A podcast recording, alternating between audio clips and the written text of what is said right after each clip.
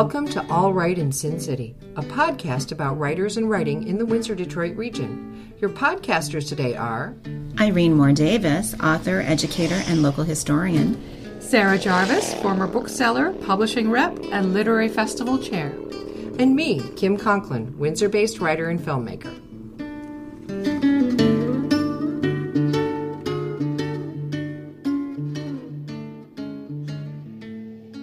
Our guest today is Andre Narbonne. A marine engineer by first trade, Andre Narbonne was living out of his duffel bag when he arrived in Halifax on a damaged tanker in the mid 80s. He completed two degrees in English at Dalhousie University, where he was a Killam Scholar, and his PhD in Canadian Literature at the University of Western Ontario. He is a former chair of the Halifax chapter of the Canadian Poetry Association. His short stories have won the Atlantic Writing Competition, the Free Fall Prose Contest, and the David Adams Richards Prize, and were anthologized in Best Canadian Stories. He teaches English and creative writing at the University of Windsor and is the fiction editor of the Windsor Review. His latest book, Lucien and Olivia, was longlisted for the 2022 Scotiabank Giller Prize. Welcome, Andre. Thank you. Thank you for having me. Well, congratulations on the success of, of this book. Um, a long listing for the Giller Prize is no small thing. Your main character is a marine engineer. And although he is well read, he has trouble writing down what he wants to say while he's working on board ship. Were you able to write while you were on your working days on board ship? I used to write eight to 12 page letters uh, I was very much into letter writing because it was the 80s and that that's was the best way to communicate. Uh, and uh, there was no cell phone, on, no cell phone, no way of talking on the phone. So I, I would write really long letters, just like the Victorians did. Did you find that was like writing laterally? Did your letters inspire any others kind of writing, or was it just all about the letters and the sharing of thoughts? Well, here's the story. One of the stories uh, that I uh, did quite well with, uh, that was anthologized in Best Canadian Stories, is about something that happened to me. It happened on a ship. I was on a tanker. We were trying to get into Corner Brook, but we were icebound. And there was an icebreaker ahead of us, and it was stuck in the ice too. And the after three days, uh, one of the people on the icebreaker committed suicide. And he did this because his wife had told him, or his girlfriend, sorry, had told him that she was going to leave him. And he kept saying to her, and you could hear on the ship to shore, he kept saying to her, wait till I get home. And she kept saying, why wait? Why wait? And this is a tr- true story, I believe. And uh, so I had written this in a letter to my friend Kathleen McConnell, a very good friend of mine. And I used to write her very long letters. And after some some time when I was at Dalhousie, I wrote it down. I wrote it down rather feverishly. I had I kind of dreamt the letter, and I wrote it in three nights. Uh, this is very strange for me. It's not really the way I work, but I had this dream in which everything in the letter was happening, and so I wrote it, and, and the beginning of it knows the end, which is really quite surprising because I wrote it in three days in three distinct parts, all of them of equal length. So that won a number of contests. It was published in the Antigonish Review. It won the Atlantic Writing Contest, the Best Canadian Stories. And I and I got in touch with Kathy. I said, that letter I sent you, uh, if I were you, I'd keep that. Who knows? It might mean something someday. And she got back in touch with me and she said, I've kept every letter you wrote to me. Uh, that one does not exist. That's wild. Wow. well, Speaking of the transition from letter writing into other types of writing, what kind of writing formats did you use to learn to become a, an author? What what did you work on first? Was it always prose? Well, I uh, this goes back a long way. I tried to write my first novel in grade three, you know, I was always a reader and, and I was always engaged in conversation with the writers. I always felt that way as a child. And I come from a family of readers and I'm the youngest of six. So all these books passed to me and, and we discussed books all the time. And that's really where my writing comes from, is from my siblings, from my conversations with them, from imagined conversations with writers. Um, and uh, so I started writing prose. And then when I was in high school, I, I had a very lucky thing happen. My teacher uh, was Peter Baltensperger. He had a press called Moonstone Press. He published people like Penn Kemp. In fact, he brought her into the classroom. And one day he gave us Wayman in Love by Tom Wayman. And when I read that, I thought, holy smokes, you can do that? And another thing that happened was I walked into a store in St. Catharines downtown, where I was in high school. I walked into a store, a store downtown and I saw a magazine called Fiddlehead and I bought it and I read it. And it absolutely changed things for me. So I used to spend long hours writing poetry when I was in high school. I didn't think I was weird at all. I didn't know that. I was just writing poetry and I would just I'd write my lines and I wouldn't change anything. I just change the length of the line and experiment and see how it sounded. How does the rhythm work with this? So basically, I'm self-taught in everything, but I've had really good professors and the writers that I have admired. You've already named a couple of authors that were inspiring to you. Who else had work that inspired your early explorations into writing? Uh, well, I read Melville very early. I read uh, Herman Melville as a child. Uh, uh, what's it? Uh, no, no, my, my brain is just going. Uh, the man who can talk to the animals, Doctor Dolittle. Yeah, I read that at a young age.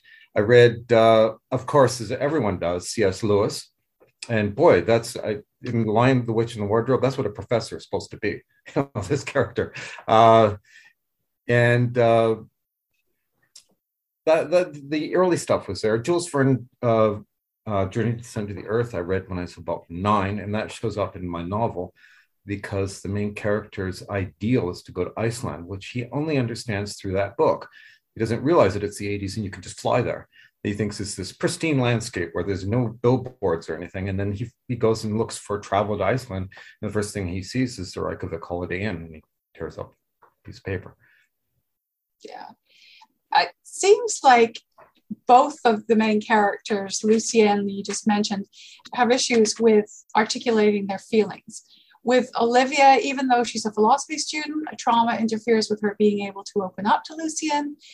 Is this such as much an exercise in expressing town versus gown, everyday workers in connection with students, as this is an unfolding love story? Uh, for example, when Lucien says that all of his friends are on the ship, but doesn't want to introduce them to Olivia he sees his life as divided and she's the one who's going to tell him no it's not you're just one person. Uh, the issue that they both have is that they're deep. I wanted to write a story in which uh, the conflict was that the people were basically deep and they were doing these things that that uh, were hard. His life is really hard on the ship, and I tried to make that as immersive as possible because I've I've been there, so I can describe it that way. Um, but these are people who are thoughtful, who find value in other people, and that's really their issue. Now, the thing about communication is interesting because I've always thought that that uh, I was writing about communication from the earliest thing I things I wrote. Uh, always in my stories, there are people who are talking to each other, but they're not. And that's just a basic trope. And I find that I look back and I say, oh, well, I was doing this back then. So I'm really interested in that, um, in, in whether or not it's really possible to fully communicate with each other. I hope it is. That's a big hope. I yeah, I hope I hope we can all communicate with one another, but sometimes you do wonder, right? yes. So there's also a lot of humor in the book. There's a hilarious scene in a bar during a blizzard uh, with an open mic night, and Lucien's the only audience member. What was that? Maybe a little comment on poetry readings? We're not sure. And also, each character who appears may or may not have a name, such as a bartender in the scene, and he gets to initiate a discussion about art. Um, how did you approach the complexity of including so many characters in a relatively short book? Hmm. Well, I do satirize everything I believe in. I do that as a matter of course. And if you'll notice, my feelings about Halifax, a town that I revere, are quite ambivalent. Uh, and so it is with the characters and what they're doing. Uh, there are really bad people who show up at poetry readings and read real stupid poems. Um, and there are. And then there are people who are committed to a sense of audience and they do good work. Uh, so it, it's that way. It's like the open when the man comes into the bar and starts playing a song, uh, which is based on an actual song that people play a lot in the bars. Uh, you know, some people just have no sense of audience. And uh, the book is critical of that. Um, how do I get them? I want everyone to be alive. You know, one of my favorite movies is Roman Holiday. And if you watch this movie, there are no paper thin characters. You know, even the landlord, the taxi driver at the beginning, he's saying, you know, I got to go, Bambino. Uh, they all have something to say, something expressive of some sort of idea of who they are. And I thought if I can do that, even if the characters are, are in some way, well, I don't actually have vice characters, but if they're they're difficult, if they're troublesome, at least they're talking from something, some perspective, even if it's a perspective of failure. You know, is in the the bartender artist who's who's really a failed artist, uh, or the the poets who are failed artists. But what the poem that the woman reads, I hope it's hilarious, but it's also uh, it's also about what the book is about, which is about relations and how dangerous they are, and uh, you know how how things can go so bad. What is it about the voices of these characters that impact Lucien in the story? How do those voices affect him? Well, Lucien doesn't always hear things. you know, he, he means well. And you see, I, I didn't, I mean, he, he does mean well. And basically, I set his his character up really early after his uh, uh, affair or tryst uh, with Kathy, is that he wants to love in a way, be loved or and love in a way that's overwhelming and inevitable. And that is the epic question of the book. Can this happen? So that, that's what's happening. But then there's all these things that are attaching to it that you might not notice. The, it's the study of class, race, uh, women's reproductive rights, all these things are in it and uh, and he doesn't always notice what's happening, but there's this firm, honest thread in him that negotiates through all these things. The fact is that despite what he says to Sylvia, I don't know how to be honest. He can say that because he's trying to be honest. On their first date, Olivia and Lucien read Under the Volcano together, silently. Other books seem to take their place as settings, characters, as much as references in this work. How did they make their way into this story? Uh, my wife and I, before we got married, used to go for dates in which we would sit in Ottawa and read. we would just find a nice place to read. And one of the things I love about my wife is that we can be in the same room and not talk. And still, there's still that sense of love. Um, so the books are there. Notice that she says you read such important books. Under the Volcano is perhaps my favorite book. It would depend on my mood. Uh, great, great book. And so I had them reading it, but this is not a romance book. So two people are romantically just like in love with each other, reading this book about this drunken ambassador who's essentially tottering towards suicide. Uh, and they're falling in love with each other. So I like the irony of that. I, I tried to do that, you know, the Spock falls in love sort of thing, the sort of thing that's not supposed to happen is going to happen um, because it does happen and because it, it produces immediate conflict. I, I want to say this one thing I realized like, if you notice this in the book, he keeps being called weird. Everyone notices how odd he is. This is the truth of any book. And in this, I'm actually giving writing advice in the book is that the main character is always the strangest person in the world of the book Atticus Finch is the strong, strangest person in this town. Nick is the strangest person in The Great Gatsby. The main characters, oh, and then you have this immediate environmental conflict going on, and you want conflict. So that's what's happening with them. I'm sorry, I think I've gotten a little bit astray. We were talking about books. Uh, there I go. Uh, uh, the books, uh, it's typical. I wanted Kathy to, to say what she said about vampires because I thought that was very funny and very much in character. And everybody was reading Anne Rice back then. Whether in the city of Halifax or on board a ship heading to anywhere, or Olivia talking about Halifax being made of wood and always having to be fixed, or ships that literally have been scrapped how much of the seeming impermanence of the settings matters to this this narrative? Well, thank you. It's it's critical. And you know, when I first arrived in Halifax, I was on a on a tanker that almost sank. We spent seven months doing repairs, and I decided to stay because I really liked it. But what I hated was the architecture. all these wooden quadrates. Does anybody have an idea? And uh, I know this is like this is what Olivia says, and Olivia just chastises herself for being so silly as to, you know, take issue with the town. Um, but then I realized that the beauty of this city for me was that it does keep rebuilding. You have to plank by plank every hundred years these these houses replace themselves. And if you walk down Halifax on a spring day, you'll hear people working on the houses you'll hear that sound, the ripping, shrieking nails. It's one of the sounds of Halifax. I don't know if people notice it. Um, so, and the ships, uh, by the way, every ship I ever sailed on has been scrapped. And before I had stopped sailing, a lot of the ships I'd sailed on had been scrapped because that's just the way it goes. And you catch another ship and you stay afloat. And that's how we do it. So Halifax is always, in a sense, moving in place. It's just regenerating. yeah.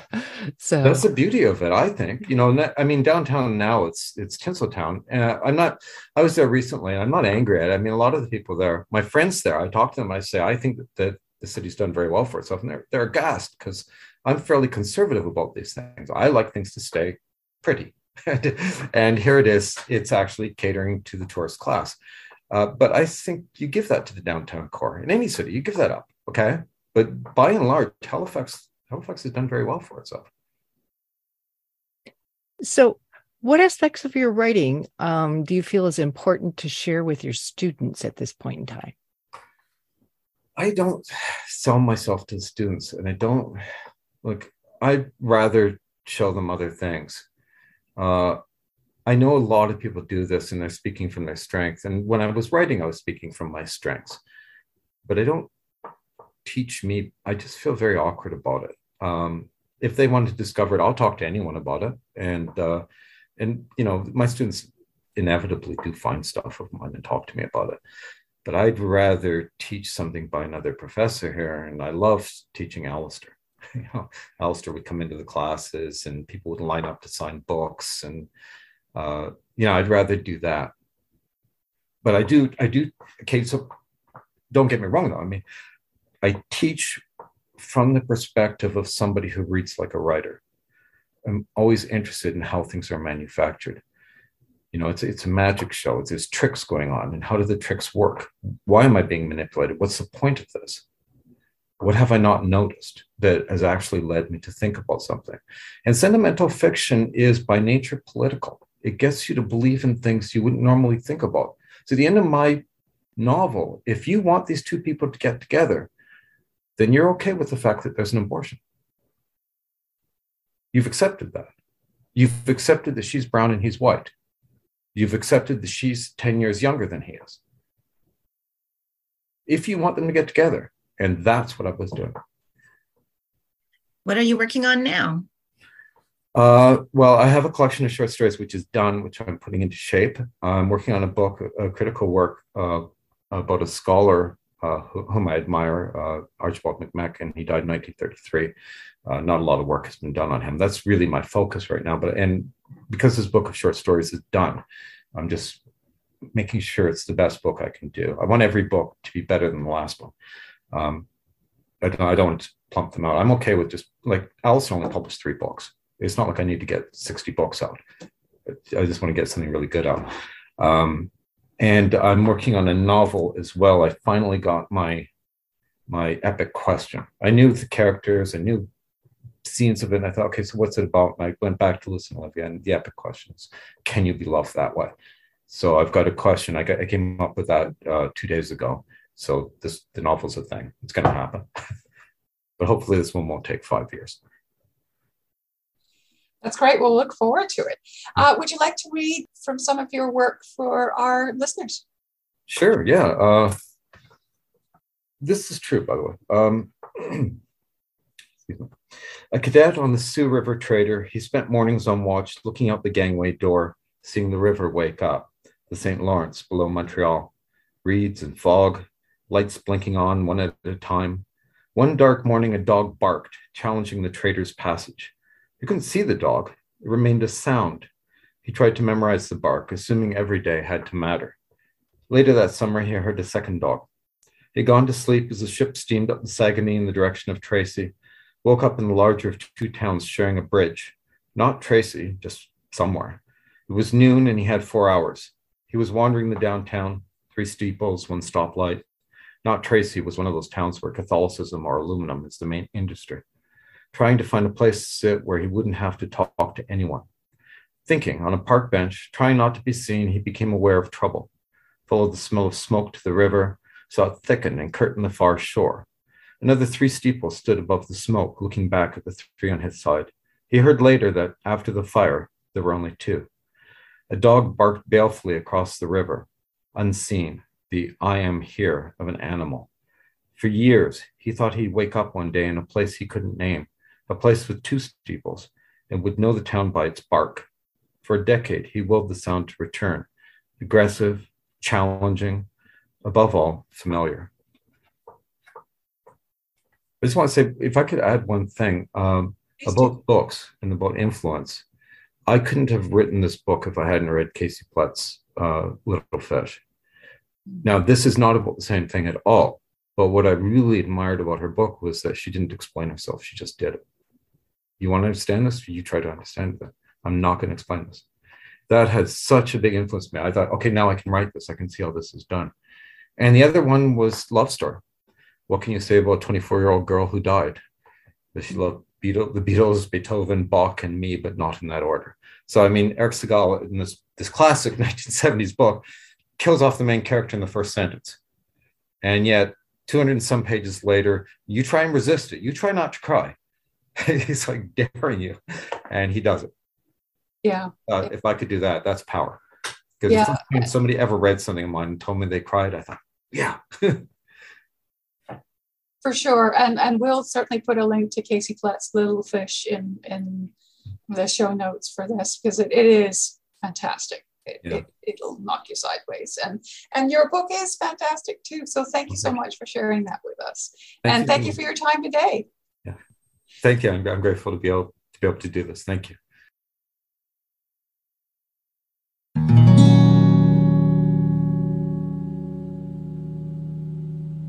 We have a new segment on our show this season. Occasionally, we'll introduce enterprising local authors with some information about them and their books, and perhaps a short reading by them.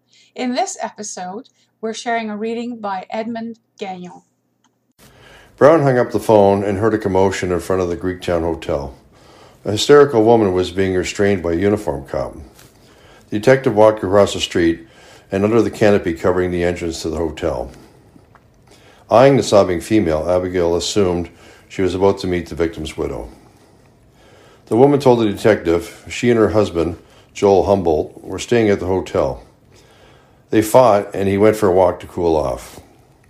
Brown led Mrs. Humboldt, Humboldt into the hotel lobby. They went over everything from earlier in the evening.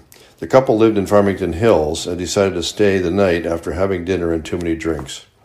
Everything went well until a discussion over her husband's business turned sour.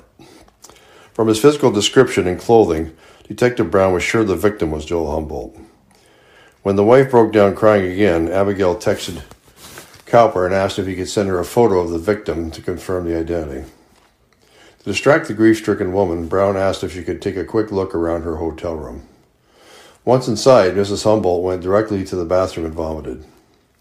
Abigail wasn't sure if it was from grief or alcohol. The woman reeked of booze. There were two wine bottles on the table, one empty, the other almost. The rest of the room was tidy with no signs of a struggle. The lack of luggage confirmed the couple's last minute decision to spend the night. The detective found nothing suspicious in the room. When all was quiet in the bathroom, Brown asked the female cop who came with him to check on the woman. She considered Mrs. Humboldt as she exited the bathroom. She resembled the walking dead. Brown asked if there was anyone they could call, but the widow claimed she needed sleep and would take care of all that later. Mrs. Humboldt dropped onto the bed and passed out. Abigail returned to the crime scene before heading back to the office. The black curtain of night had started its retreat. Layers of indigo and burnt orange heralded the new day. After being up all night, sunrise was difficult to manage. Gravity worked at her eyelids. Since she had paperwork to complete, she stopped to grab a coffee. It would give her the jolt needed to finish the report before the lieutenant arrived for the day shift. The hot black liquid was a stinging reminder Ab- Abigail was still alive. Too bad Joel Humboldt couldn't say the same. Thanks for joining us. Look for more episodes of All Right in Sin City wherever you listen to podcasts, or check out our website, allrightinsincity.com, for information and announcements of new podcasts sign up to our email list, or follow us on Facebook and Twitter.